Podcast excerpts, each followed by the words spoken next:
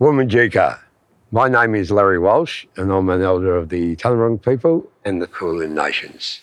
And we acknowledge we are on the traditional lands of the Wurundjeri Wurrung people and the Boonwurrung people.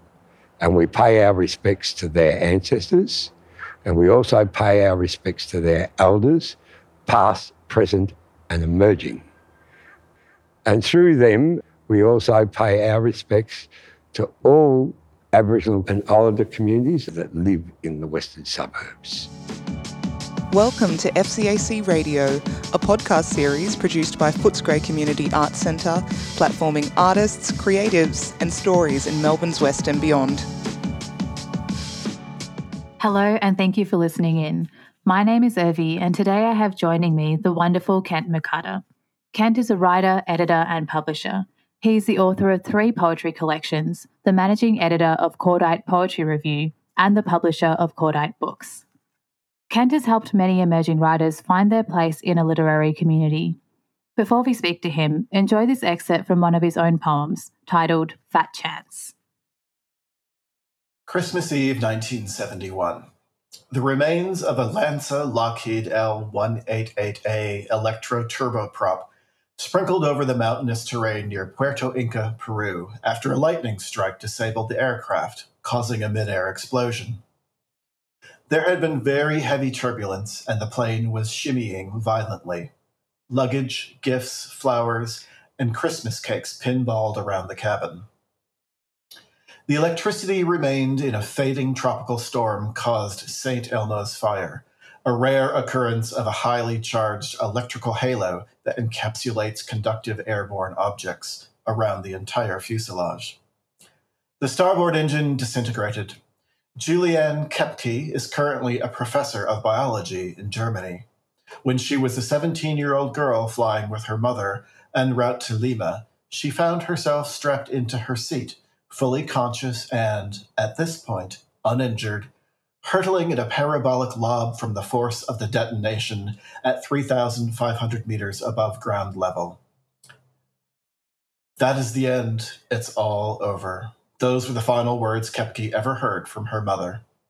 The plane then slipped into a free fall nosedive and broke apart. Her final thought before she eventually passed out was that the rainforest below resembled broccoli. Koepke fell all 3,500 meters down to the rainforest canopy with no parachute or safety device of any kind. When she woke, the seat was upright on the jungle floor with her in it. It was 9 a.m. Precisely. Her watch still worked. She was in the Peruvian jungle. Her arms and legs were slashed from branches, and her collarbone fractured. When I heard the sounds of running water, I knew I had to follow it because a river would lead to human settlement, she recalled later. Koepke was wearing a very short, sleeveless cotton mini dress, and one of her white sandals remained. Her vision was profoundly myopic. Her glasses were blown off during her descent. She used her remaining sandal to ascertain the ground ahead of her as she walked, checking for snakes, quicksand, and bogs. She scooped maggots from her wounds, then ate them. She drank muddy water. On her third day, she ran across a three seat row from the wreckage, upside down and staked about a half meter above the ground. Supporting it were three bodies, still buckled in, rammed into the earth up to their shoulders, feet sticking upwards. Their heads had acted as arrowheads upon impact. Koepke followed the meandering river through the jungle for 10 days before being found by lumbermen from a remote settlement. They first took her for a water goddess, goddess from a tribal legend, a hybrid of a water dolphin and a blonde, white skinned woman. Two of the 92 passengers survived the explosion and 3,500 meter fall into the jungle Koepke and her mother. Fewer than half the bodies were recovered. The mother's body was discovered on 12 January 1972. The coroner found that she too had survived the impact but had been too badly injured to walk. She died by dehydration in the rainforest. Thanks so much for reading your work, Kent. Can you tell us a little bit about what defines journalism poetry, which this prose poem is in the form of, and what drew you to this form? Well, uh, this is a, a term that I, I, invented for myself. And um, bas- basically, what I wanted to do uh, was to uh, apply uh, as many constraints as I possibly could to my quote unquote normal writing style. So, most of my poetry is, is quite dense, a lot of verbiage, a lot of references. Um, it's ephemeral, it bounces around a lot. Um, but I, I wanted to try to write something as clear and concise as possible without any frippery, without ever using a word like frippery. Uh, in, in, such a poem, and and so it was really just an exercise to try to write something um, monumentally clear, and and I, I thought that nonfiction would be an interesting way way to do that. Um, and so it was really a, a challenge that I, that I set out to myself. What was the process that you took in writing this piece? Did you have to research each of these, and what kind of inspired the structure that you've used? Yeah, I did. Um, I did research all of these pieces. So all, all, the pieces are true, and I this was um, this is some time ago now. This is maybe eight or nine years ago that I first wrote this piece. So I was researching all of this online and in um, and in libraries with a an infant son on my lap or, or, or, sleeping. And so there was a lot of one-handed Google searching going on. Um, but, but I was, I was really quite, I got really quite taken with the idea of the sole survivor of airline crashes and that there are actually quite a few of them um, in, in the age of flight. And so I researched them as much as I possibly could. Some of them are very limited information, some are a bit more famous, such as the one that I read earlier. And I wanted to refract the seemingly impossible odds in which people have managed to stay alive. Uh, and I wanted to refract that against the rather absurd odds in which people have managed to kill themselves or other living things, and certainly not by intent. That's an important caveat.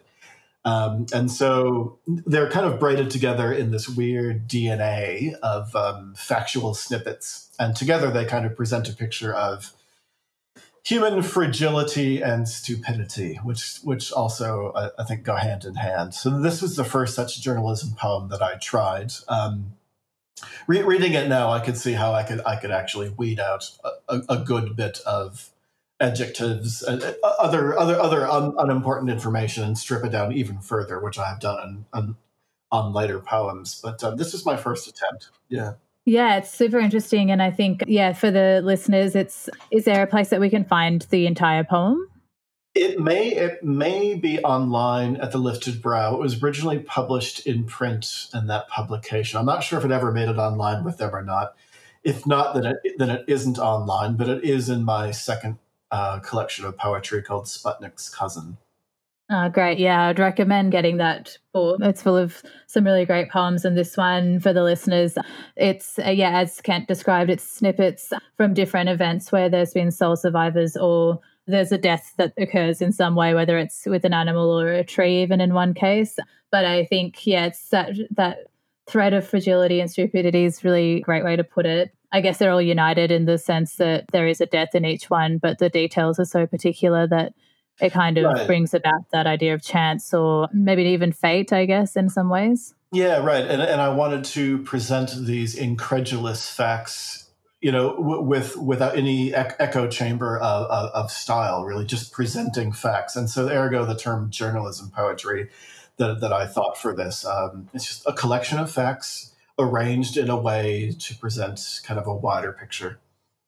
Some lines that stuck out to me was she, she scooped maggots from her wounds, then ate them, um, which is right. a pretty intense image. Um, supporting it at, at the end of that paragraph, too, there's a line that says, supporting it with three bodies still buckled in, rammed into the earth up to their shoulders, feet sticking upwards. Their heads had acted as arrowheads upon impact, which is a really powerful image as well. So, did you go about choosing facts which seemed a little bit poetic as well for this piece? Well, well, I, I did, but I, again, I wanted to present them as just exactly how they were reported on from the mm-hmm. the sources that, that, I read. So, the piece I read about uh, Juliane Koepke certainly is the most famous and had the, the most to look at.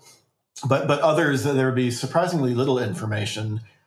So there wasn't a lot to go on, and I didn't want to invent any sort of um, narrative that may or may not have happened or to dramatize anything. So I think just stating, okay, a, a, um, a row of airline seats fell nearly 3,500 meters with people still in them and stuck into stuck into the ground using people's heads.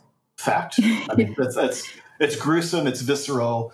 Uh, but it's also blatant and, and, and it does capture your attention without needing to do anything else. You don't have to do anything else with that fact than just present it. I wanted to talk to you a little bit about how you're going at the moment. It seems like a pretty intense time in the world, politically, health wise. It's a lot. It's a lot going on. We're still in COVID lockdown for, for audiences listening. What do you think the most significant impacts of COVID 19 has been on the arts and the literature sector in Australia? Well, I think the most significant impact is certainly where there is a, a public outcome or, or, a public event. And um, so theater companies and musicians uh, and, and, film, at least audience for film, so all, all, of those things have pretty much just stopped. And, and, and maybe there's a flicker of some of that coming back, but it's still far too far too soon to really say. You know, you know, publishing has, is is affected, uh, but just not as significantly as that. And there's there's no two ways about it. We've had to cancel a number of our book launches for this year, and one of the things I really wanted to do in in response to that was to just offer offer offer up books at a, at a relatively preposterous um, uh, 40% discount, like in perpetuity. I ran it for about three months and we, we, are a registered charity. We get we're funded by government money, and um, it was just something I felt was the right thing to do to offer free postage and half off books, or nearly half off books, and and the response was really great. So we we you know we moved thousands of copies of, of books to people who were first time buyers all over the country, and it really it got books into people's hands gave them something something to do during isolation, say. So art's still very much alive. Uh, you just kind of had to um, negotiate it in in slightly different terms. And and again, um,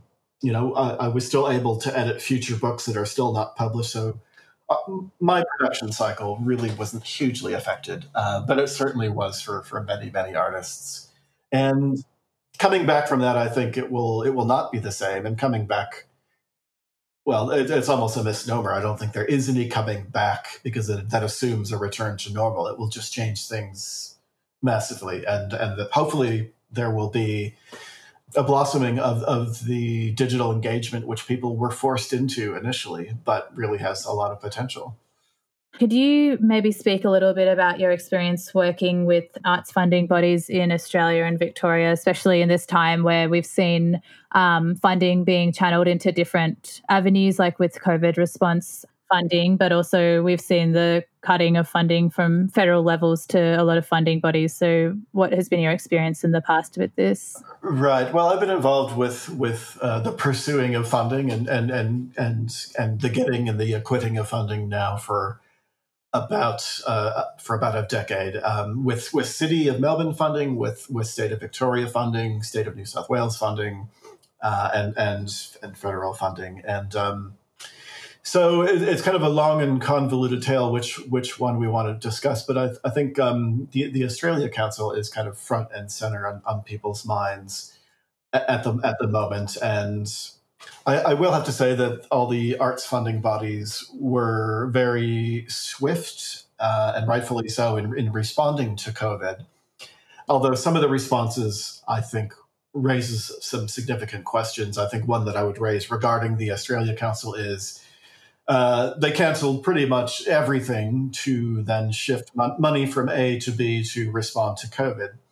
But I think their hands were a bit forced, and then that gets to the wider picture that we have a you know a, a national government that is extraordinarily miserly on the uh, funding it gives to to the arts. That's the first problem that there is. Beyond that, the Australia Council has um, a huge portion of its budget which is guaranteed to uh, dance companies and ballet and operas without those companies having to lift a finger to apply. Now, obviously, there's a lot of work going on and maintaining the buildings and and the production and all of that. Uh, but a huge a huge portion of the Australia Council budget does go to people who do not have to apply for it, and, and that's deeply problematic. Uh, that certainly doesn't apply to any any publisher, or I think any any um, or, or, or yeah, in, any visual art place. So the the scraps that are left over are increasingly fought over, um, you know, by by medium and small and, and micro organizations, and really it, it stems from the, the, pitiful amount of funding that starts from the top. And yeah, so I think um, Australia Council has taken a fair bit of heat in what they've done uh, re- regarding this, and, and I would have some criticism there, but they also have their hands very strongly tied. This also just so happened to come at a time when they were doing um, four year operational funding, which is kind of. Um, well, it, it's a big investment for them, and very few, very few places actually were awarded that. There was a, an expression of interest process and then a full application process, and um, it really uh, you know went went to very few places. And I, I, think there's some things that could have been done with the amounts applied for and actually who was making the choices. So in my involvement with with like creative victoria and australia council in the city of melbourne has been as a arts peer assessor. So most places um, with the exception of create new south wales use a body of peers, and that that is colleagues, writers, uh, managers of arts organizations to assess applications. And I've done that on, on a number of occasions for for all three places. Long, long time ago, um, it was almost certainly just politicians and bureaucrats making choices, and then uh, maybe it was in the 60s or early 70s. I'm not sure. That was well before my time in Australia, but people, uh, the, the governments developed arts boards. Um, and so those boards had professionals on them that were designed to make insightful and educated choices about applications that, that came in.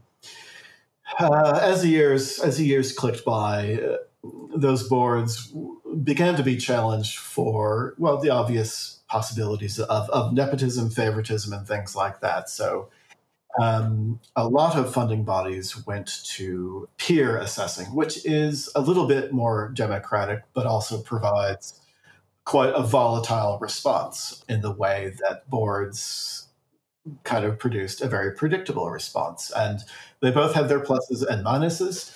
One has to distribute public money somehow, um, and and those have been kind of the two ways. However, there's been a lot of a lot of stories of late that, um, are kind of attacking these boards that actually don't exist, and cr- cries of being defunded. When uh, to be defunded means that you are perpetually guaranteed investment in, in your art organization, and and that just hasn't been the case. Um, so yeah, there's there's a little bit of outcry and misinformation about what's going on. Uh, overall, it's it's it's you know it's it's a it's a sorry state, and it, it really starts from the very top. Yeah, absolutely. I think even as we speak today, there was uh, you brought up the issue of larger arts organizations or cultural institutions being the recipients of bigger amounts of funding, which they obviously need to keep going, but it does kind of really cut out smaller organizations and independent or you know not for profit places. So i guess we have a real problem there. Like um, uh, the federal government's announced a 250 million dollar um, stimulus package finally for the arts but 90 million of that of that is uh, i think loans. And then also it doesn't we're not sure of what the implications will be but it looks likely that it will be established and bigger organizations receiving the bulk of that funding. So I guess the most vulnerable places are still at risk. Yeah, and unfortunately, that's where Cordite Publishing Inc. and probably even Footscray Center uh, wouldn't even register a, a blip uh, uh, on on those monies. I mean, it's it's an insulting an insultingly small sum, and uh, yeah, it's enormously frustrating for sure. Yeah.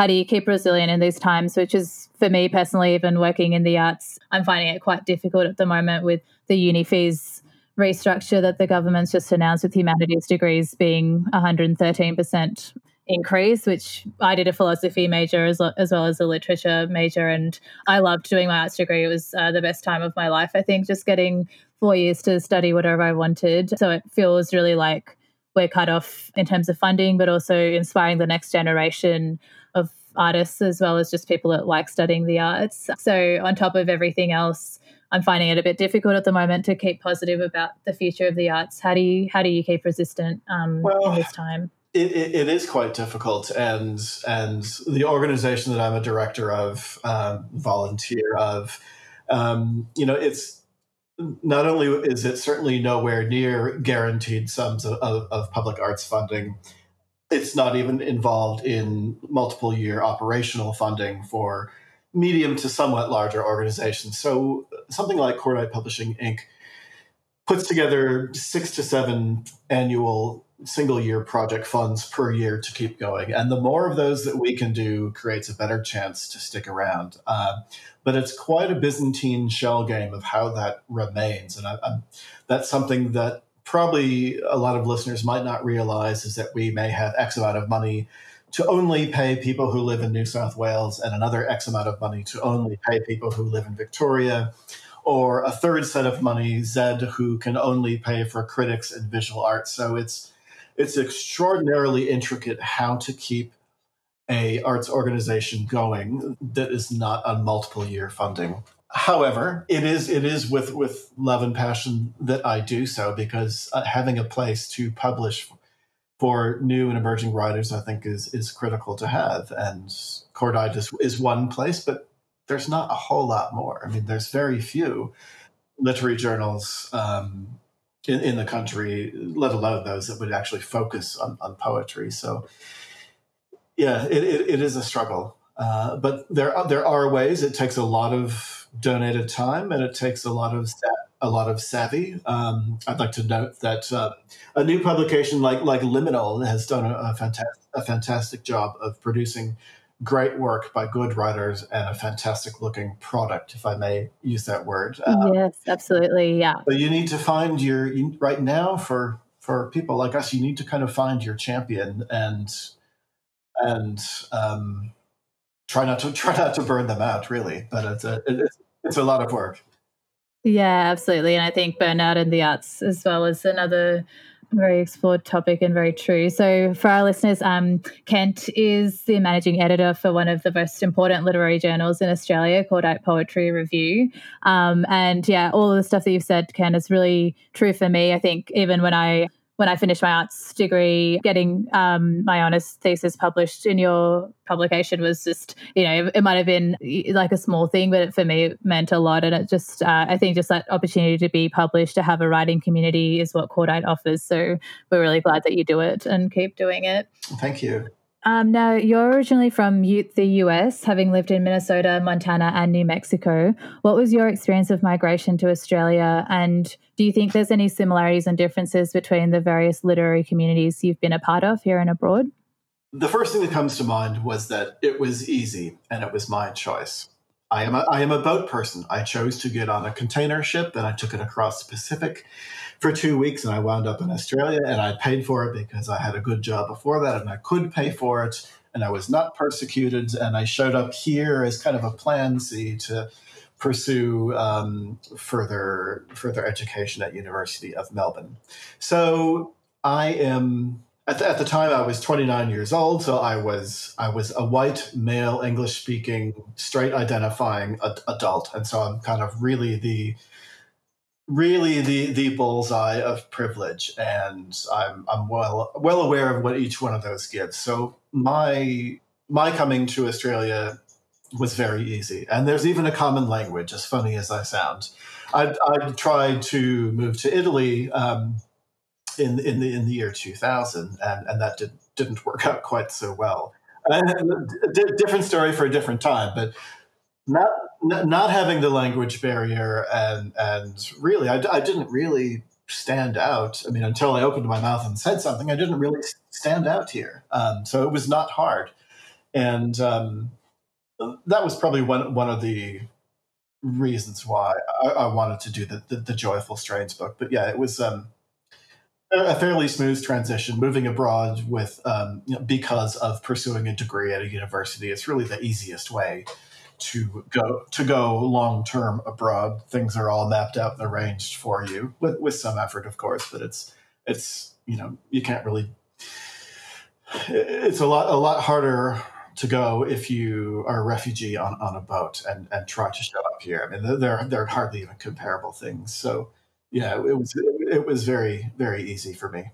Yeah, absolutely. And I think even for me, um, my family from India, and we came here um, just because my dad's job had shifted him. And even though it's been, you know, um, I probably have gone through times of feeling like an outsider, but then I think that's what makes it especially devastating when you see Australia's treatment of refugees. And um, yeah, just that it would be a really scary um, position to be in. So, and, and one of my reasonings of, of leaving the states was, uh, in part, in genuine part, was that I, I, wasn't really keen to live in George Bush's America anymore at the time, and little did I know um, that Johnny Howard's Australia wasn't a, a, huge lot better, but both would get a whole both would get a whole lot worse. Yeah, uh, uh, a whole yes. lot worse, and. Um, so there you go. Um, I'm still here. I I planned on being here for two years. It's been just over sixteen. Yeah, yeah. I think um, yeah, it's scary how the world has turned. Even in in India, um, the leading government now is like pretty conservative and very racist, so against minority groups. So yeah, scary space everywhere, really. Now, with your studies, your tertiary studies, you actually am interested to know a bit more about this because I think it is a really good mix in the arts. But you studied um, a bachelor in finance and accounting before you studied English with a focus on creative writing. What inspired those differences in choice, and do you think they complement each other, those skills?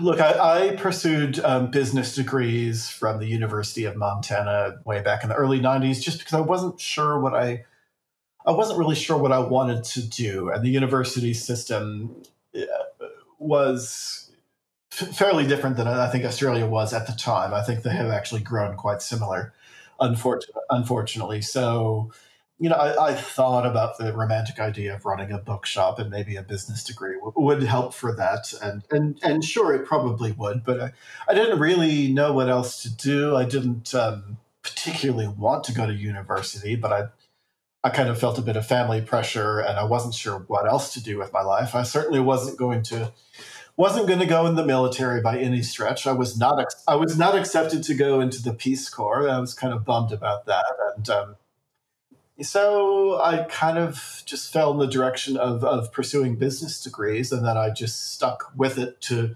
show that I had completed and, and done something so my professional career did not start out in publishing or anything literary at all. It was in superannuation accounting.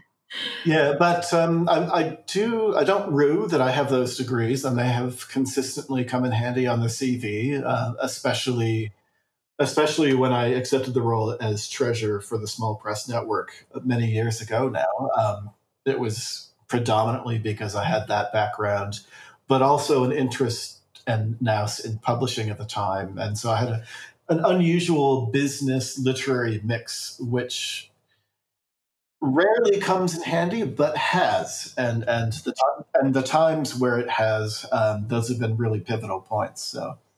Yeah, that's great. I think it. I think it is really, yeah, a great thing to have uh, as a mix as well, and something that sets you apart. Yeah, I'm just good to learn a few different things. Now, with your publishing, how did you start in that field? Well, I was living in uh, Florence, Italy in 1999, and um, I managed to lose a huge sum of money in a day by doing a very foolish thing of, of leaving like there, was no there was no euro at the time in Italy. It was it was still coming. So I had like eighty million lira in my pocket. Uh, I was going to pay some university fees with it, which they wanted only in cash, which sounds extremely sus, of course. Yes. and I, I, had bought this beautiful new blue velvet jacket and my first mobile phone, and they were quite bricky back then. So I managed to leave all of that in a cafe for about 15 minutes, and I left it there. And I came back, oh. and it was all gone, and I couldn't communicate enough. So I left this stuff. What has happened to it? So someone someone made out huge, and that really ended my Italian Italian experience. So, yeah, how this ties into publishing is a friend of mine was was living in Chicago and was working at the University of Chicago Press, academic publisher in well, Chicago, and felt that um, he could probably get me a job if I were to somehow find my way there. And I didn't have anything else to do by that point, that's for sure. So I, I made my way back to uh, the States and, and moved to Chicago. And lo and behold, he, he was right. I, I did get a position um, as a marketing manager uh, for academic journals with University of Chicago Press in um, in February of the year 2000 and so that that's really where the publishing career began and i was there for about four years. And it was during that it was during that role at university of chicago press that i decided um, academic publishing is is, is interesting. I, I, I, do love it but I, I want to actually study you know something of personal interest. Um, it's looking it's feeling like literature and maybe even weirdly enough poetry. So that's where the, the, the kernels of that really started. I did take some coursework there uh, at the time, but I, I, um, yeah, that's that's how it began. Could you tell us a little bit about your book of nonfiction essays that you edited, titled "Joyful Strains: Making Australia Home"? Yeah, look, that was um, that was a co-idea with uh, my co-editor and I, Ali Lemer, uh, that we hatched one night, and um, we pitched it around to a couple of publishers, as I recall, and uh, Affirm Press was a relatively new press at the time, and, and they were interested with the caveats that there, you know, was not not not a lot of budget, and it would was going to be a, a labor of love thing, and and that was something I always knew would be would be the case. So like they were they were clear about what the possibilities were, and, and we decided to do it anyway. But we were interested in specifically hearing about other established writers who had emigrated or migrated or had come from other countries and moved to Australia and, and what that initial experience was, was like. So it was, a, it was a fascinating experience trying to, to edit the voices of 25 different people with, you know, while retaining their voices and, and some had a, a fair bit more intervention than others. Um, so the, the, the level of English varied varied quite a bit, and it, it was it was a, a, fantastic experience. I learned a lot about editing unique voices at the time and respecting nuances. Um, yeah, it, it, was it was terrific, and it has done done very well. Actually, it, it's uh, taught in various curricula now, and I'm I'm proud of that. One, one of the biggest gaps I see now given that it's about eight years ago, is that uh, it has very little African diaspora writing, and the we do have we do have Mala Nunn, who is uh, represented in the book, and very nearly had Magic Toba in, in the book as well. Um, but um, finding an author or a writer born and raised perhaps in somewhere in Africa and has come to Australia is a lot easier to do now than even in mm. the, hmm. what it was nine years ago. So it's it's really great to see that change. Absolutely. I was going to say that um, when it was first released, I remember thinking that it was one of the first books of its type, and that I hadn't really even seen a book with that kind of idea of having nonfiction essays by writers who had migrated mm-hmm. before. And even though it seems easier to find writers from different backgrounds, it was one of the first books of its type back then.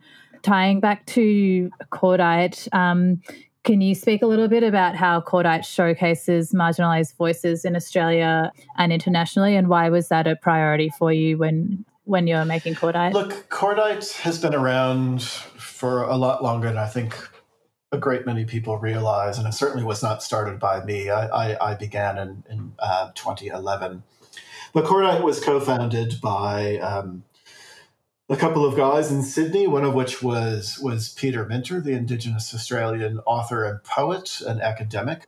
Um, so it's really it's really always been mindful of of cultural sensitivity and nuance and, and representation. Um, it was really it was actually it was mm.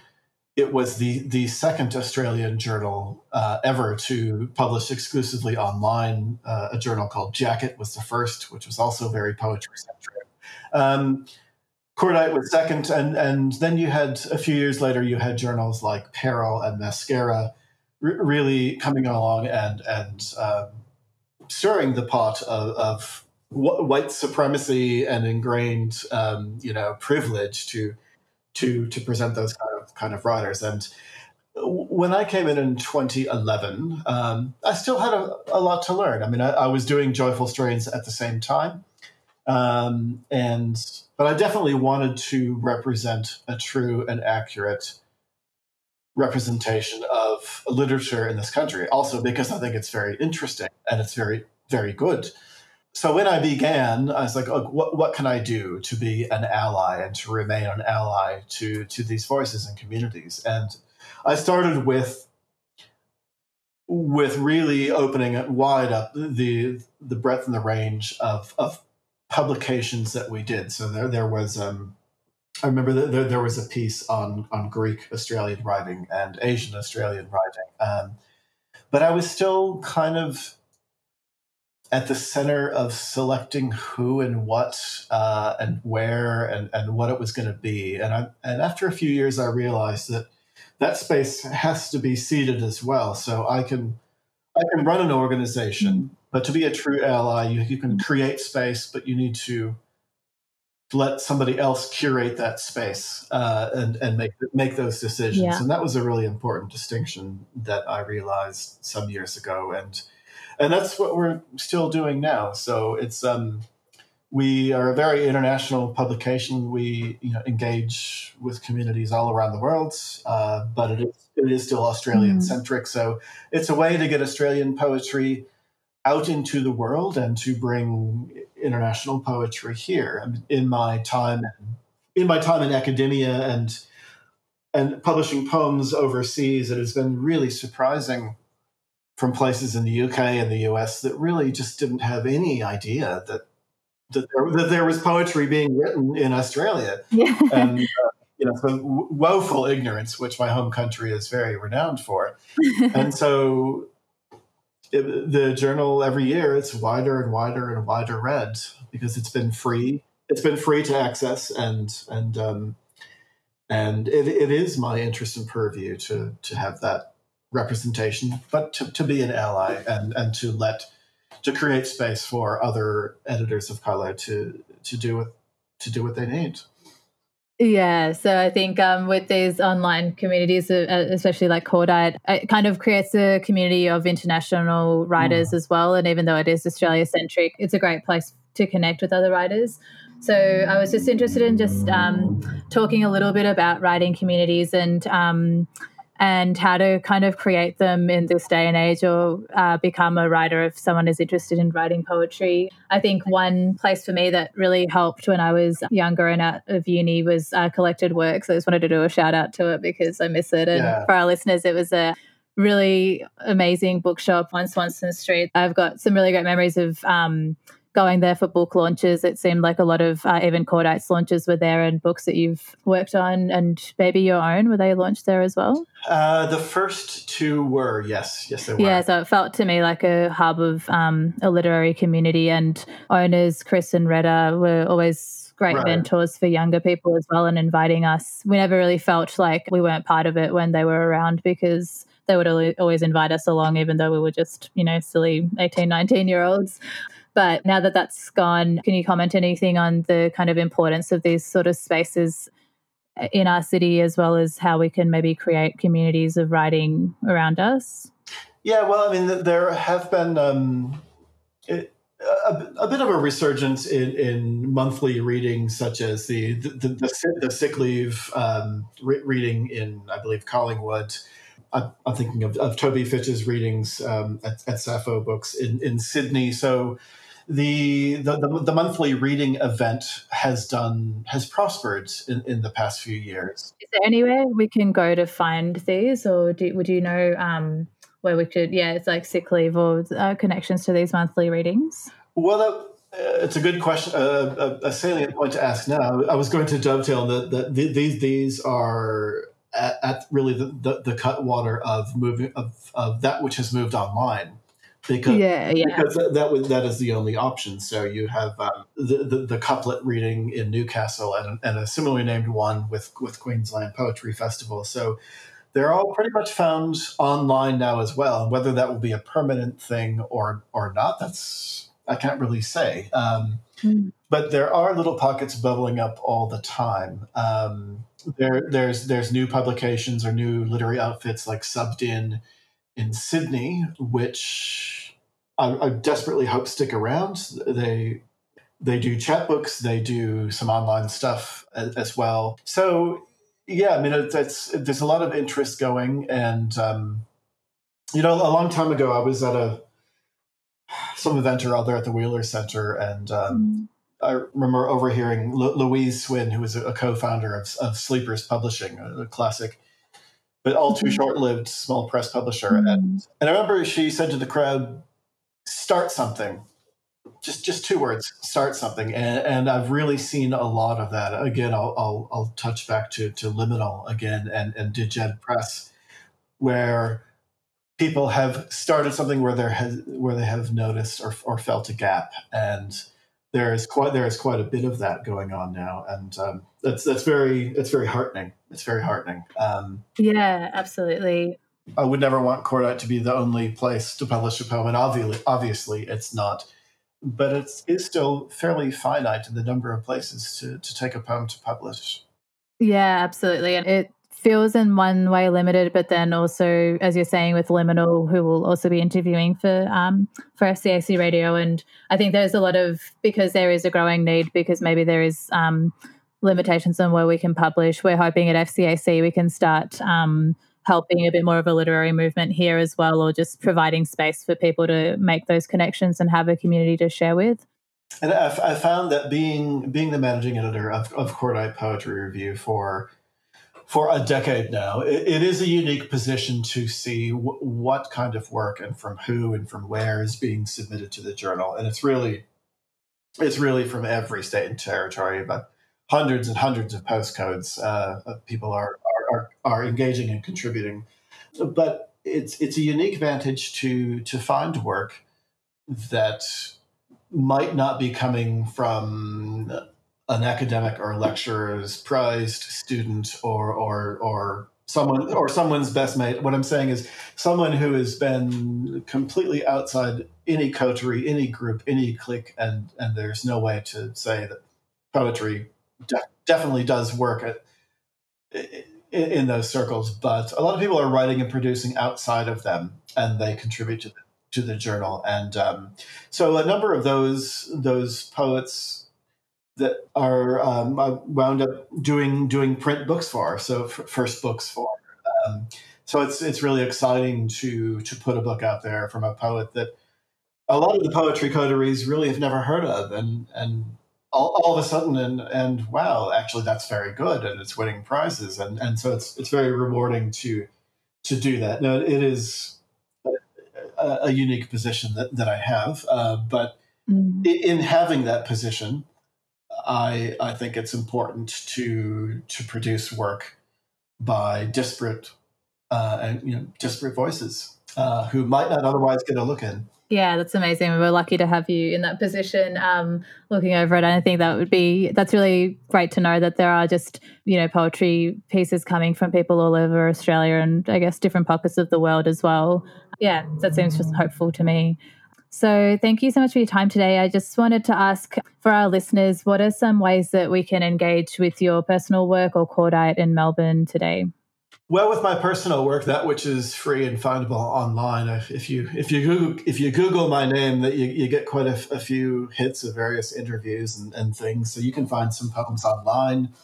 Uh, I've got three books out there, which probably aren't in any shops anymore, but some some might some might be orderable from readings or, or, or what have you. I, I do I do understand that my name has now become relatively synonymous with Cordite, and I'm, I'm far better known now as a publisher and an editor than I am as an author.